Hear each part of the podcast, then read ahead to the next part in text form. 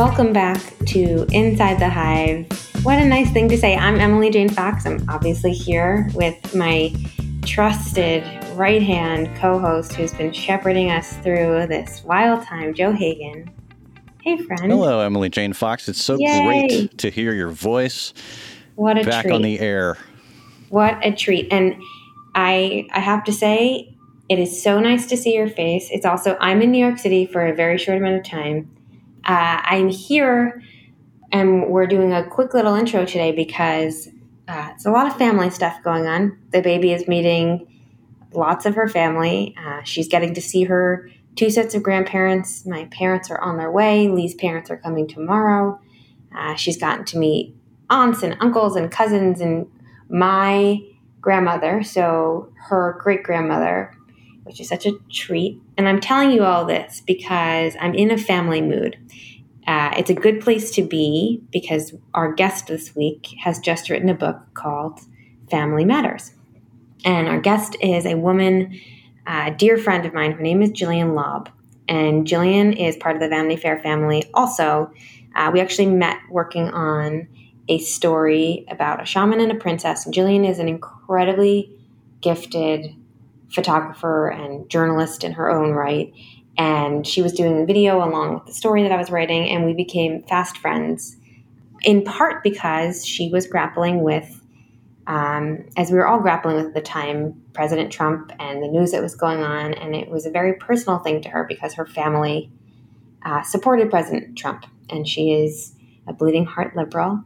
And she is also incredibly, incredibly close with her family. And she had been documenting and taking photos of her family for 20 years before this. But uh, her relationship and her photos changed a lot when there was such a an intense divide in the family over politics and we would talk about it all the time as it was happening and she decided to turn her incredibly beautiful and personal photos of her family over the last two decades and including the last five years as there was this political divide into an absolutely stunning book of her photos and and of their story. And uh, i was lucky enough to see a copy months ago or a draft months ago. And i said to her you have to come on the podcast when this comes out because it is just striking. Obviously she's not the only person who comes from a family that was divided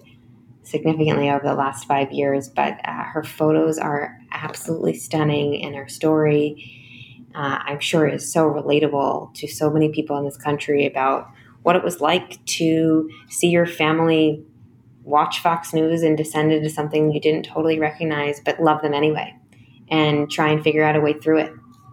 Well, I, for one, I'm one of those people, mm. you know, who had a divided family. Only recently I would say, mended after a lot of um, fractious and bad feelings. You know, f- fractious relationships and bad feeling. My, you know, my sisters wouldn't even talk to my parents for like many wow. months after the election. They were so angry. And that, you know, I understand that. And I've seen some of these photographs you're talking about. I, I, I saw a little preview of them, and they're really just to underline and italicize what you said remarkable photographs and, and kind of both beautiful and horrifying at the same time. But there's an intimacy to them mm. that really kind of brings something new home. And, um, you know, uh, I know you're about to uh, have a big family confab there and probably are grateful not to have that happening. But you've done a great interview here that's going to bring us behind the scenes to what it's like to both be in such a family and to be photographing it, to turn it into art. That's exactly right. We, we talk all about that and, and all about her family. It's a, it's, you know, her family is a, a an East Coast loving Jewish family that uh, feels very familiar to me. And I can relate to so many of the photos that she's taken, and her eye is incredible. I actually have a photo from it's the cover of the book. It's a photo of Gillian's grandfather, and when Lee and I got engaged, Gillian uh, gave us a a print of the f- photograph. So it's in our apartment, and I love it because it kind of reminds me of my family, even though it's not mine. And uh, I, I, feel like so many people relate. And, and Gillian and I got to talk all about loving your family through differences and sometimes not loving them through differences and the process of sort of being an anthropologist in your own life. And uh, it's a fascinating interview. I urge you all to stay tuned and listen to it but also to read the book buy the book. These photos are absolutely stunning. And maybe you know gillian and i talked about the end what it's been like post trump and uh, post this book and i am curious what what you, Joe, are feeling with your family. I know you just said that things are just starting to sort of open up again, but uh, listeners, if if you're hearing things that echo what you're feeling in your own families, tell us what it was like after the election. Has it changed? Has it gotten better? I'm curious if just having Trump out of there has mended wounds or if it's going to take longer than that. So tell us, tweet us, email us. We're I'm genuinely curious to hear. I think this book uh, opens up a lot of discussion points, and I know that this is stuff we'll talk about for a long time to come. Absolutely, and I I want to echo your sentiment that people should uh, listen to this, go have a look at these pictures, and talk to us about it. Come onto Twitter or email us or whatever communique you you choose and, and give us uh, your own report from what's going on out there in the world. Um, I can't wait to hear this. Should we get to it? Let's listen.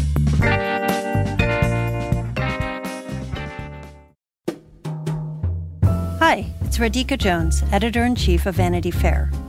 If you love digging into the week's political headlines, subscribe to Vanity Fair our reporters take you behind the scenes of some of the biggest stories from the campaign trail to the halls of Congress. Just for our Inside the Hive listeners, save 15% on a yearly digital subscription to Vanity Fair with promo code POD15. That's vanityfair.com, promo code POD15 for 15% off one year of all you can read, watch, and hear.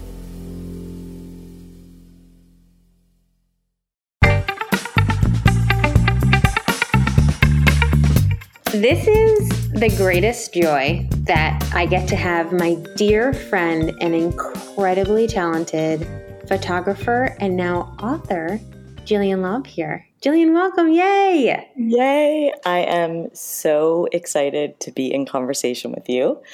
Um, and before we were friends, I was a fan of yours and the Hive and your podcast. So, um, so I'm just really excited to be talking to you. Well, I want to back up and talk about how we met because I think it's important. But first, I just want to tell you and, and everybody listening that your brand new book is far and away my favorite thing I've read this year and will probably be my favorite thing I read for years to come. It has been very happily sitting as the only book on our coffee table for months because I was lucky enough to get it early. And it is just spectacular. It, the photos are stunning and and just really capture a moment in time in a family that is obviously your family, but could be any of our families. And the story to go along with it is the story of an age. So thank you for writing this thank you for being here and for the work that you put out. It's so big and small at the same time, and I mean that in the best way. Wow. I'm blushing. And don't that blush. Means, that means a lot coming from you. Well, can I mean, we just back up for a second? Yes. I met you, I think I met you not that long ago, but I was it 2017 or 2018? It was 2018. Okay. So you and I met through work mm-hmm. uh, because I was working on a story about a shaman and a princess, and we brought you into the Vanity Fair family once again for it. Uh, and you and I spent a lot of time on a very crazy story with very interesting people, uh, working on an incredible video of these two people. And that that story and working with you was a whole other journey that we could talk about another day. But I very it distinctly remember, oh, it was a journey. I very distinctly remember you being so engaged in all the things that were happening around President Trump and his family and asking so many questions about the things I was reporting around those people. and not not only because you are a news junkie and a journalist in your own right and you care about the news and politics but because everything was very personal to you and i remember having many conversations about your family and what was happening in your family when we met and for years since then we've had these conversations and now you are sharing that story with the world so so tell me why you decided to write this book and what was happening in your inner life to get you to want to share the story and open up about it? So, wow, I met you at a time that um, it was very intense for me. The the past five years have been incredibly intense for so many people, but I happened to meet you when I was going through the journey with my family because my family became like very passionate Trump supporters um, in 2016. And I think um, I went through all different waves of trauma from that. And I think I was really working through it when I met you. Why I'm sharing that with the world is because while I was going through that, I am a photographer and I just had been photographing my family for 20 years. So it was never really a project. It's just something that I did. Me taking pictures and documenting my family was just something that I did. So how this Let evolved. me ask you, I want to ask you, I'm sorry I'm interrupting you, but I want to No, ask no. you, um, talk to me about the kinds of people besides your family you were taking pictures of, just to put this in context. And then I want to ask you more about what it was like to photograph your family before all of this. So I take pictures of so many different people. I mean, um, I'm just first and foremost just fascinated by people and their stories because everyone has a fascinating story. So whether it's Dolly Parton or my next door neighbor, um, I photograph politicians. I photograph just. I'm just fascinated by people. So they don't have to be famous. So my stories range from you know, I spent 10 years photographing this town that had segregated proms in the South. Um, so, really, my interest range. And I never thought of my family as they're just my family. Why would anyone else be interested in them? But then I realized that so many people were going through what I was going through and no one was really there wasn't a place to talk about it. And it's almost as if i had like a secret society secret support group. And really thank god for my work. Really making this work through the period was so cathartic and helped me kind of navigate my way through my family if that makes any sense. Does Well, that A, thousand percent. And it's sort of the book. It does a really interesting thing because it really is such in- in all of it is such a love letter to your family, uh, and it is so personal. And at the same time, you manage to uh, look at them like an anthropologist would. And you are you are a journalist, and you for your whole career have been documenting things for the New York Times and for Vanity Fair and for Time Magazine and and every place, every news outlet, and you go in uh, with an open mind and with your camera and you document things. And what is so spectacular to me is that you sort of turn that objective eye on your family at a period when it was so deeply personal and deeply upsetting to you, but you were sort of just documenting it as a way to, to get down history. I, I think that what's fascinating to me, you just mentioned this, is that you had been photographing your family for many, many, many, many years before this. How did they get comfortable with you having a, camera in their faces? Sort of, the book goes through years of very intimate moments and you just having your camera right in their faces. What is that like in a family? I don't know if they would say they were comfortable. They just basically put up with me. Comfort is not something I would describe. They're mostly annoyed by me. sure.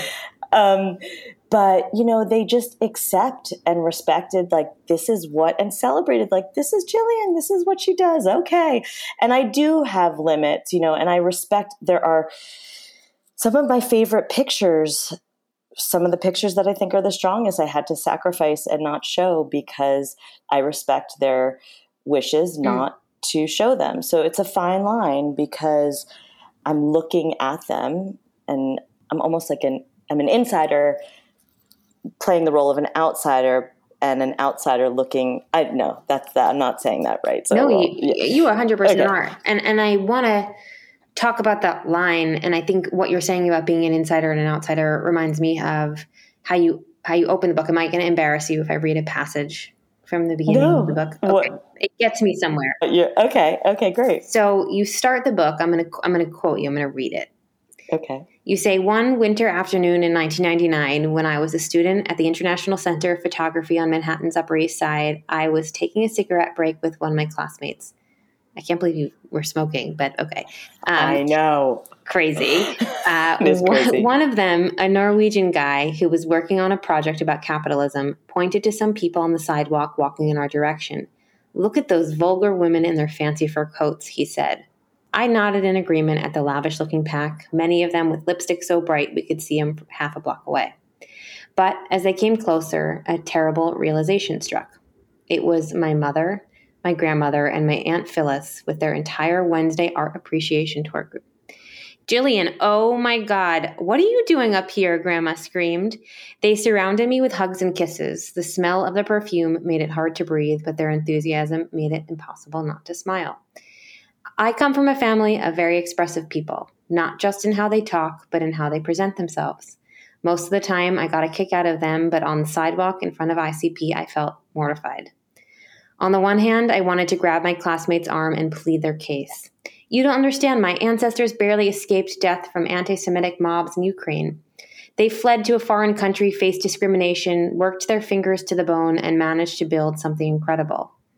But I also understood that what they built, a life of emotional and material too muchness, could be seen as a crude decadence.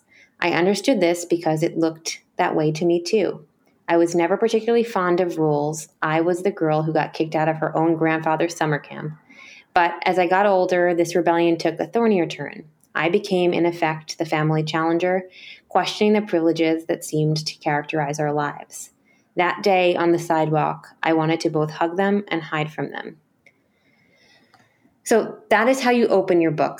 And I think uh, that is the first instance of this tension that you have in your family that you both loved them for who they are and felt like a little bit distant from who they were at the same time.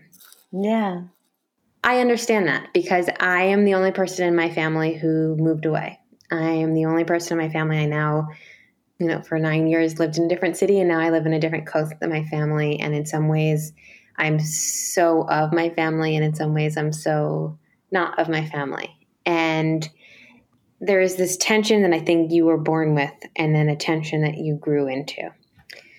And I'm wondering how you felt growing up having distinct views from your family and how that evolved as you sort of documented them. Well, it's funny, and I just have to say, I think that that's something you and I have this like bond. I've always felt like an immediate bond with you. And I think that we have very similar family lives. We are both so like passionately devoted to our families and love them just madly.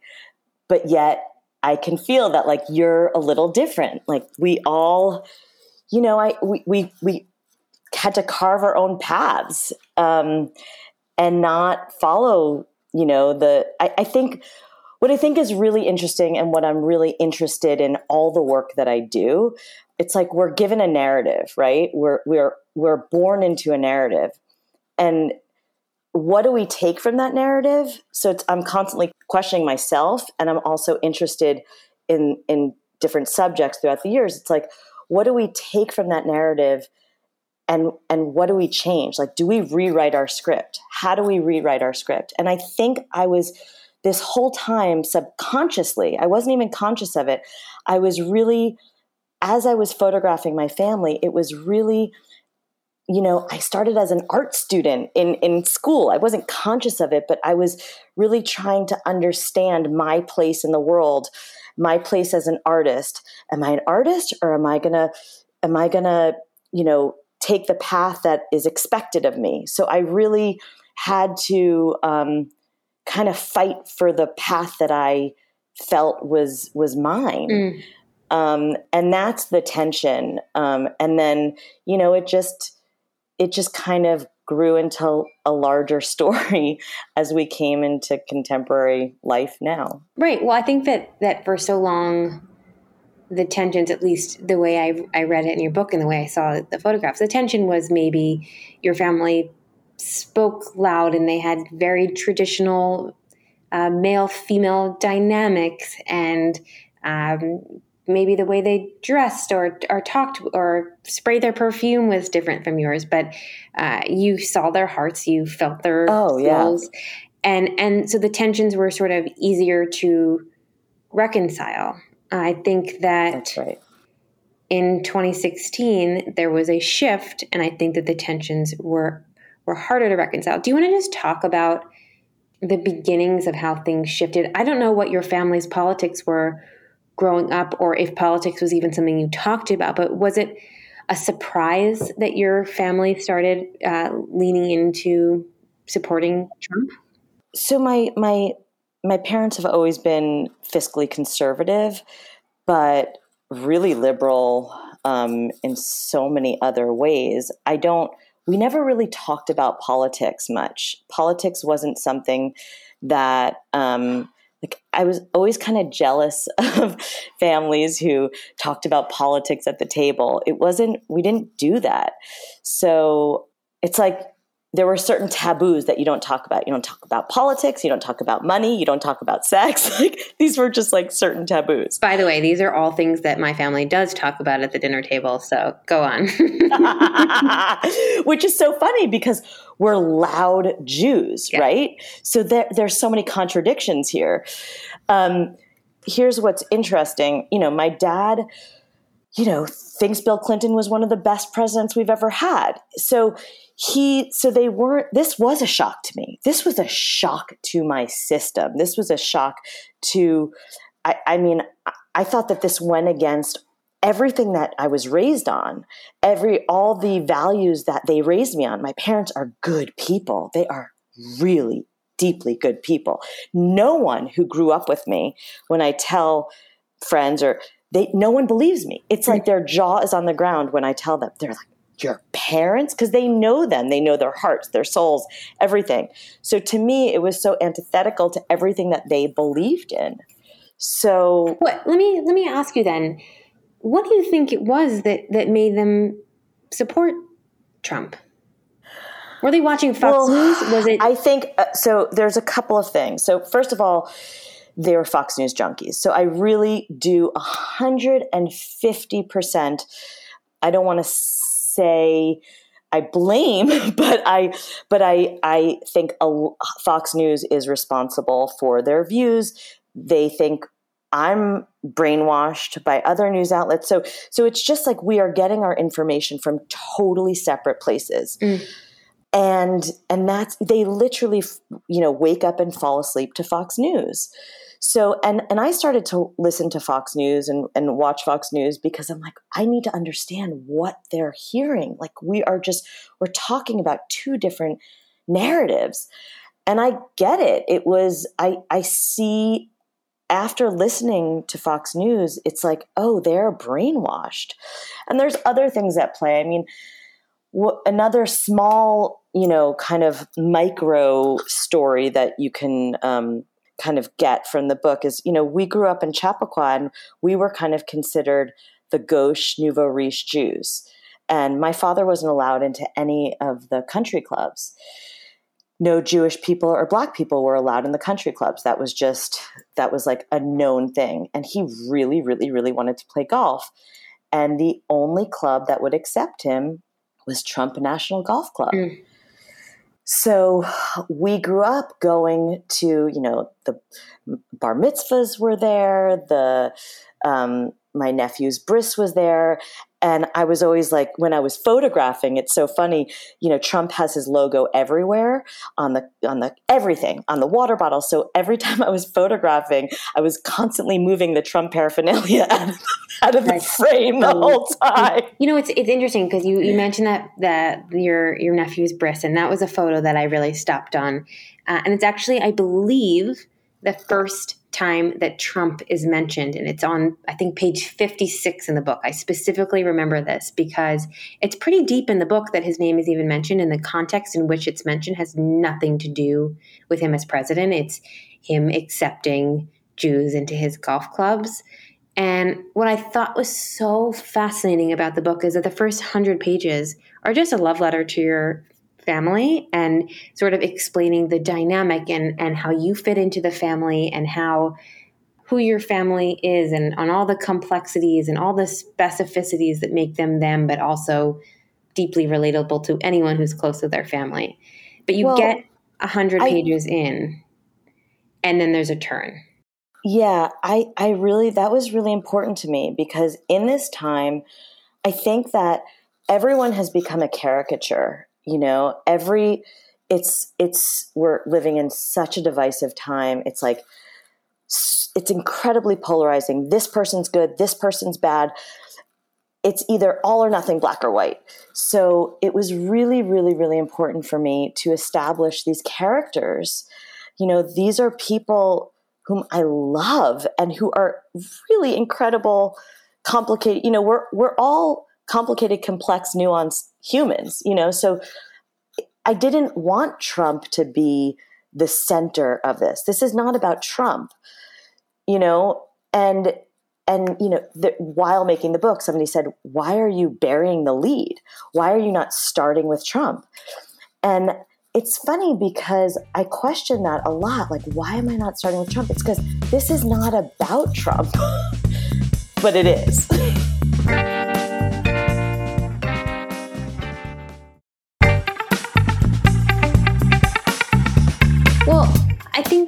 what's so smart about this structure, and I'm glad that you did structure it this way, is because you know there are there are tens of millions of people in this country who voted for President Trump the second time around, and uh, many more million who voted for him the first time around.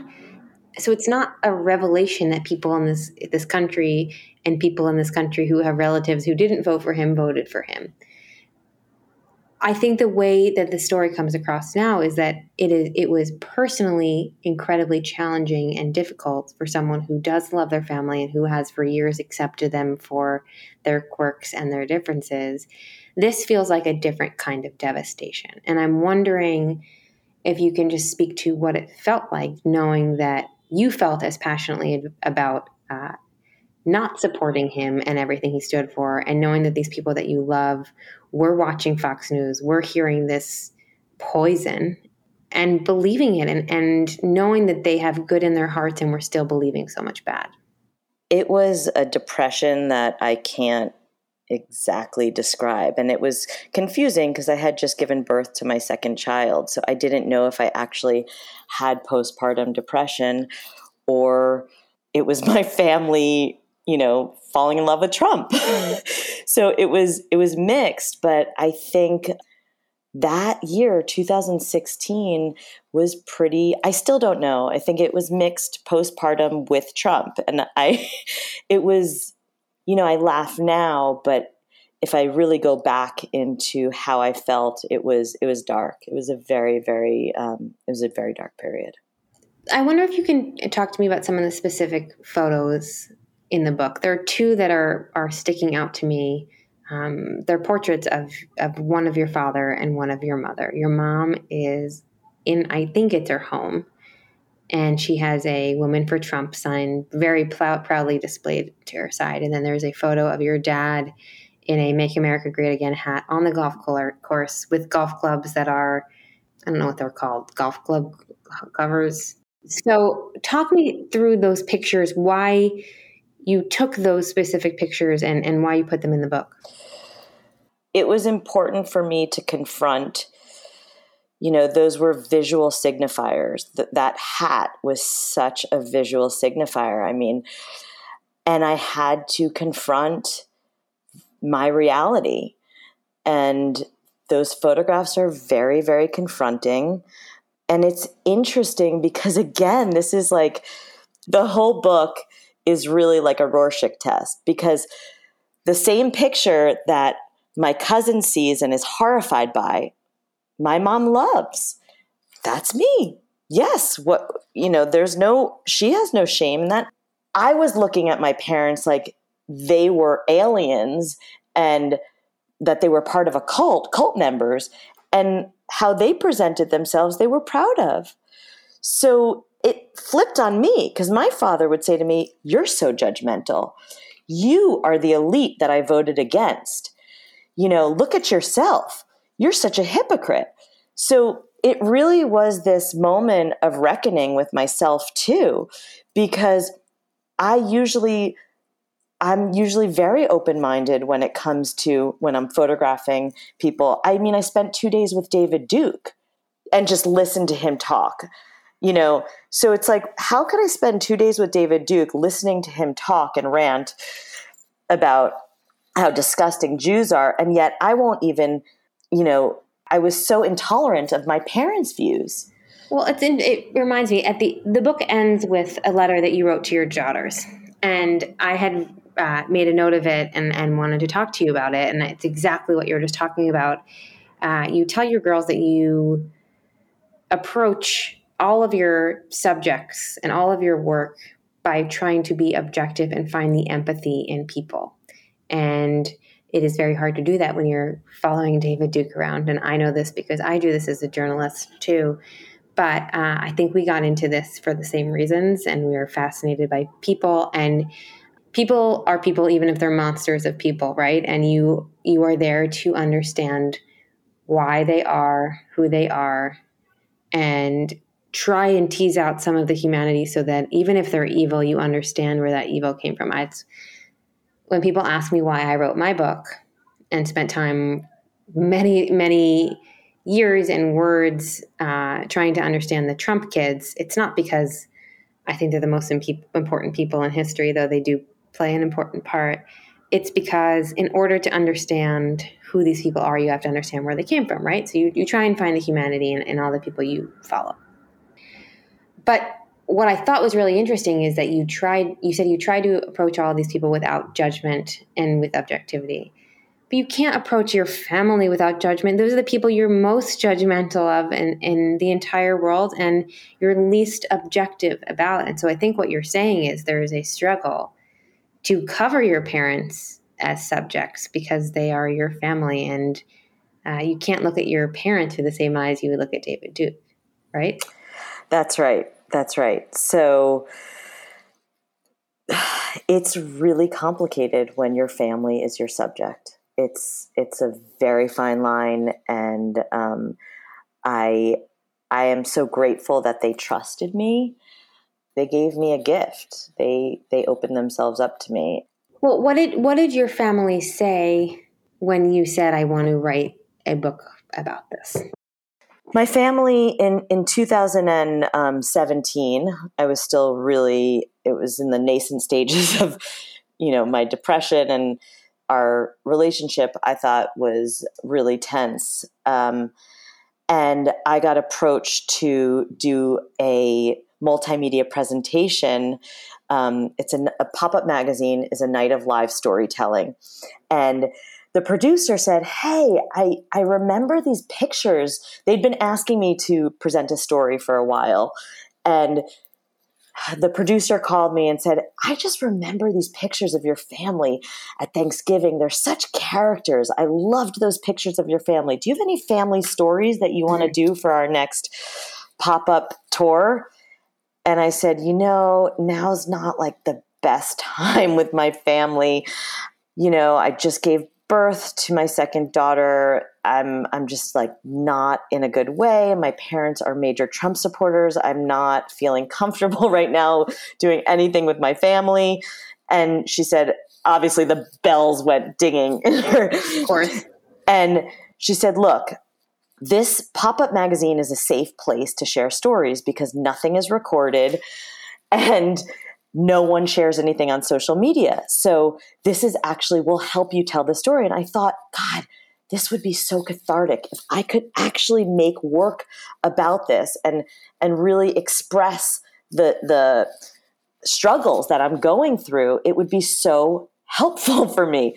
And it was torture. I every morning that I was writing, I was I had a like a I don't know how you do it as a writer because I think writing is the hardest thing in the entire world because you just try and procrastinate and do everything you possibly can to not write.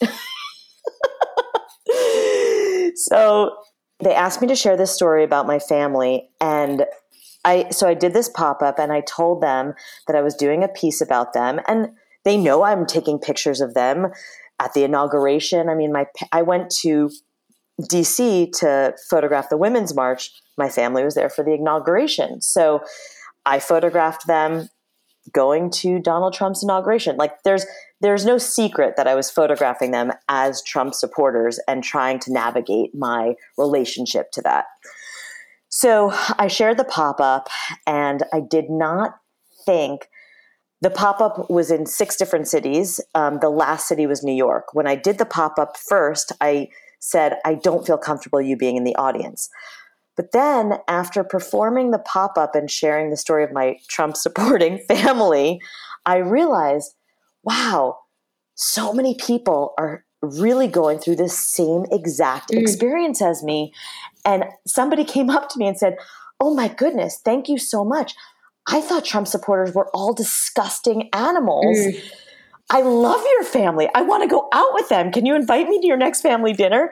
And I was like, wow, this is interesting. You know, if I'm able to help somebody who's feeling lonely in their struggle or have people see Trump supporters in a different way. Like I'm maybe I'm doing something larger than just telling the story of my little family. Well, what's interesting, you mentioned this at the very beginning of our conversation that you sort of found this little secret society of people who were going through a similar thing.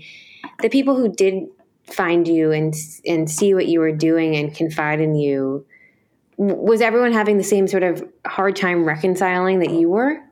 So a lot of people that I talked to just refused to talk about politics with their family. The mm. only way to get by was just they there there was no talk of politics. But again, that caused a huge bridge within their relationships. Um, some people stopped talking to their family completely, and I realized like I'm not going to allow this man to be the reason why I don't talk to my family, that is insane. Like that's crazy. But so at the same time, you know, you print some text message exchanges with your family in the book and the conversations weren't easy. Yes, you did not allow you to stop talking to your family, but the dynamic seemed strained. Is that right? The the text messages were brutal. They were brutal. Um, Can you just describe some of the conversations? Yeah, I mean, I've I only reproduced some of those text messages.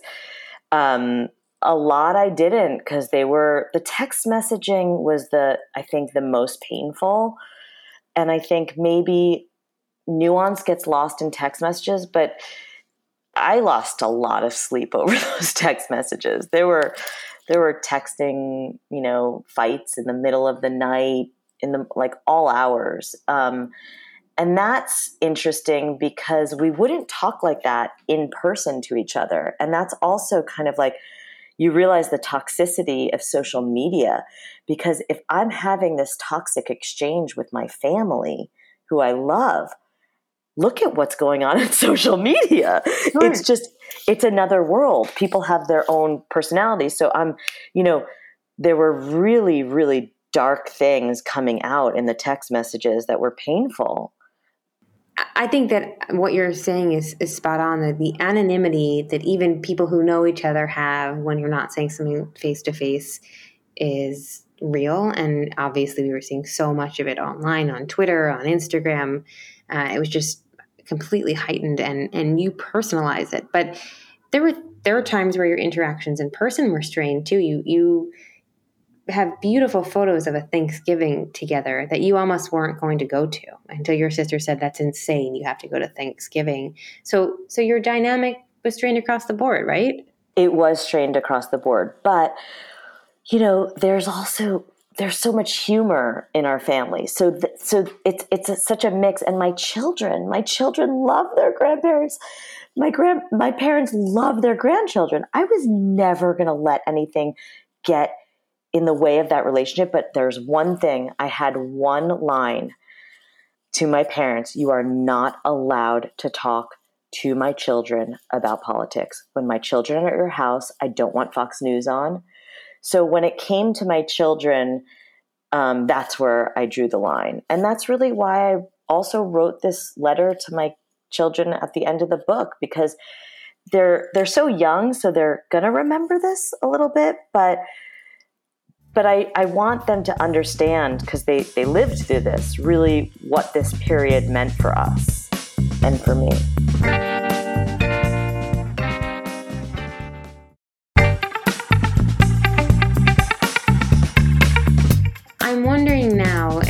Are in a different period, what was it like at the end of the Trump era as President Biden got elected, as we saw the insurrection on January 6th, does a switch instantly flip and everything's back to normal? Are your parents supporting the Biden administration? Are they watching Fox News? What what has happened since then? Because I'm so curious. There's so many families who are in position like your family is in, and I don't know how it recovers. So I'm wondering how it recovered in your family.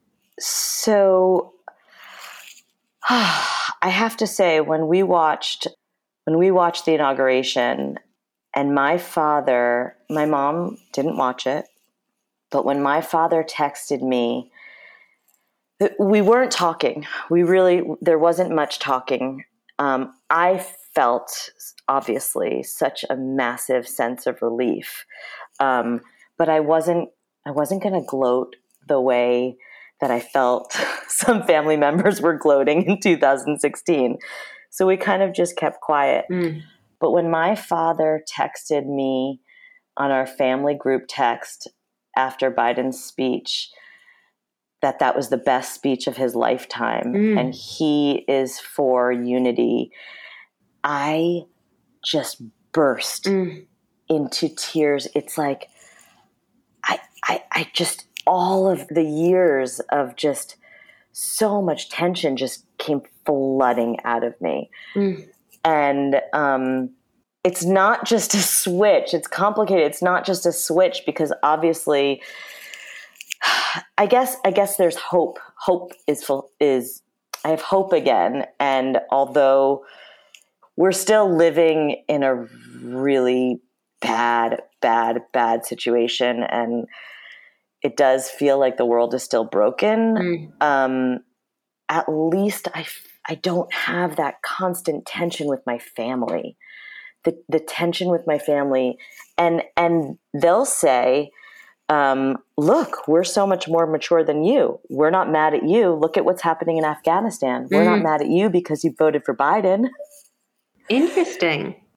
So you know, they still think I carried on in a way that they'll never understand. Mm. Even when they read the book, they're like, "We feel so bad for you that you that you can hate a person so much. Like you're filled with so much anger." Mm. And that was interesting that they they read it like they felt bad for me that I was so affected by politics. My dad wow. said, why, why, why do you take it to heart so much? Why, what, like, are, are you okay? I mean, that is that is the you putting your anthropological hat on where you're able you're stepping outside of yourself and saying, Am I okay? And why did I hate this person so much? And that is what makes you a, a true journalist. I want to ask you as we wrap up here because I know I actually I called you as a friend the night you were showing your parents the book for the first time and I got on the phone with your mom as she cried and how proud she was of you. And that was not necessarily the reaction you were expecting. I know that you were incredibly nervous to show them the book. So, What did they think? I was okay. So I was so terrified to show them the book. Of course, they knew every picture that was going in, but they had never read a word. And I was shaking the whole time I sat with them as they read it. And my dad would turn a page and he'd be crying. Then he'd turn a page and said, Wow, that was a tough page. Mm. And there were moments I, I couldn't exactly tell how they were feeling throughout reading it um, because they were crying a lot. And um, and then at the end, thank God, I think they really, really loved it. And not because they loved how they looked or but but that that to me is true love because it wasn't about their ego. It wasn't about them worrying how they looked to the world. They thought I did a good job and they thought that my honesty, they respected my honesty and they respected the work that I made. Mm. So I'm just so grateful that that's um, that that was their reaction, given the fact that there are hard things in there. And then we actually had one of the most open conversations we've ever had afterwards, and it opened the door for really tough conversations that we haven't been able to have. And I think it's almost like the beginning of a certain type of healing mm. And a certain type of um, transparency um, that we haven't been able to have. Well, some of the air is out of the balloon a little bit, right? And so you, b- both in terms of the political climate and also the work that they knew that you were doing. And so those sort of things have uh, depressurized the situation a little bit and allowed for you to actually talk openly. My my last thing I want to ask you is uh, I know now what you took away from this experience, but for people who read your book, and I really do urge anyone who's listening to this to read your book, uh, if you've had family who has had similar rifts, both about Trump or anything, or even if you haven't had any rifts with your family, it's it's really fascinating, and I am almost certain this will be made into a movie or a television show because it ought to be. Um, but what do you want everyone else to take away from this? So, on a larger level, I I really hope that well I'm excited for certain people. I know that there are certain people who haven't talked to family members and they said to me I cannot wait to give this book to my aunt who I haven't mm. talked to in 4 years. Because it's it's now it's a time of healing and um, I hope that this can be part of that and aside from the politics of it all, it's a family story and families are complicated. And I think and I hope that my family is very specific.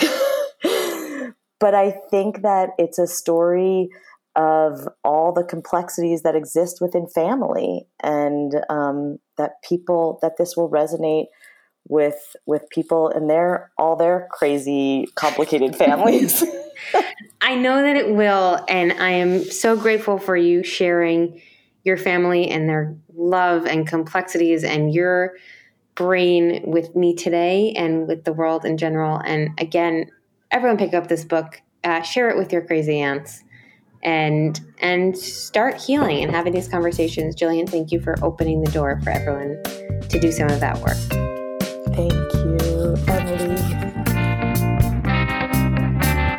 that's our podcast this week. I'd like to thank our guest, Gillian Laub, for coming on. And thanks to our co host, Emily Jane Fox. Great to hear her voice again. Thanks to our producer, Brett Fuchs, and the people at Cadence 13 who helped make this podcast happen. If you like what you're hearing, hit subscribe and come back next week and the week after. Please support our sponsors the way they support this podcast, and we'll see you next week.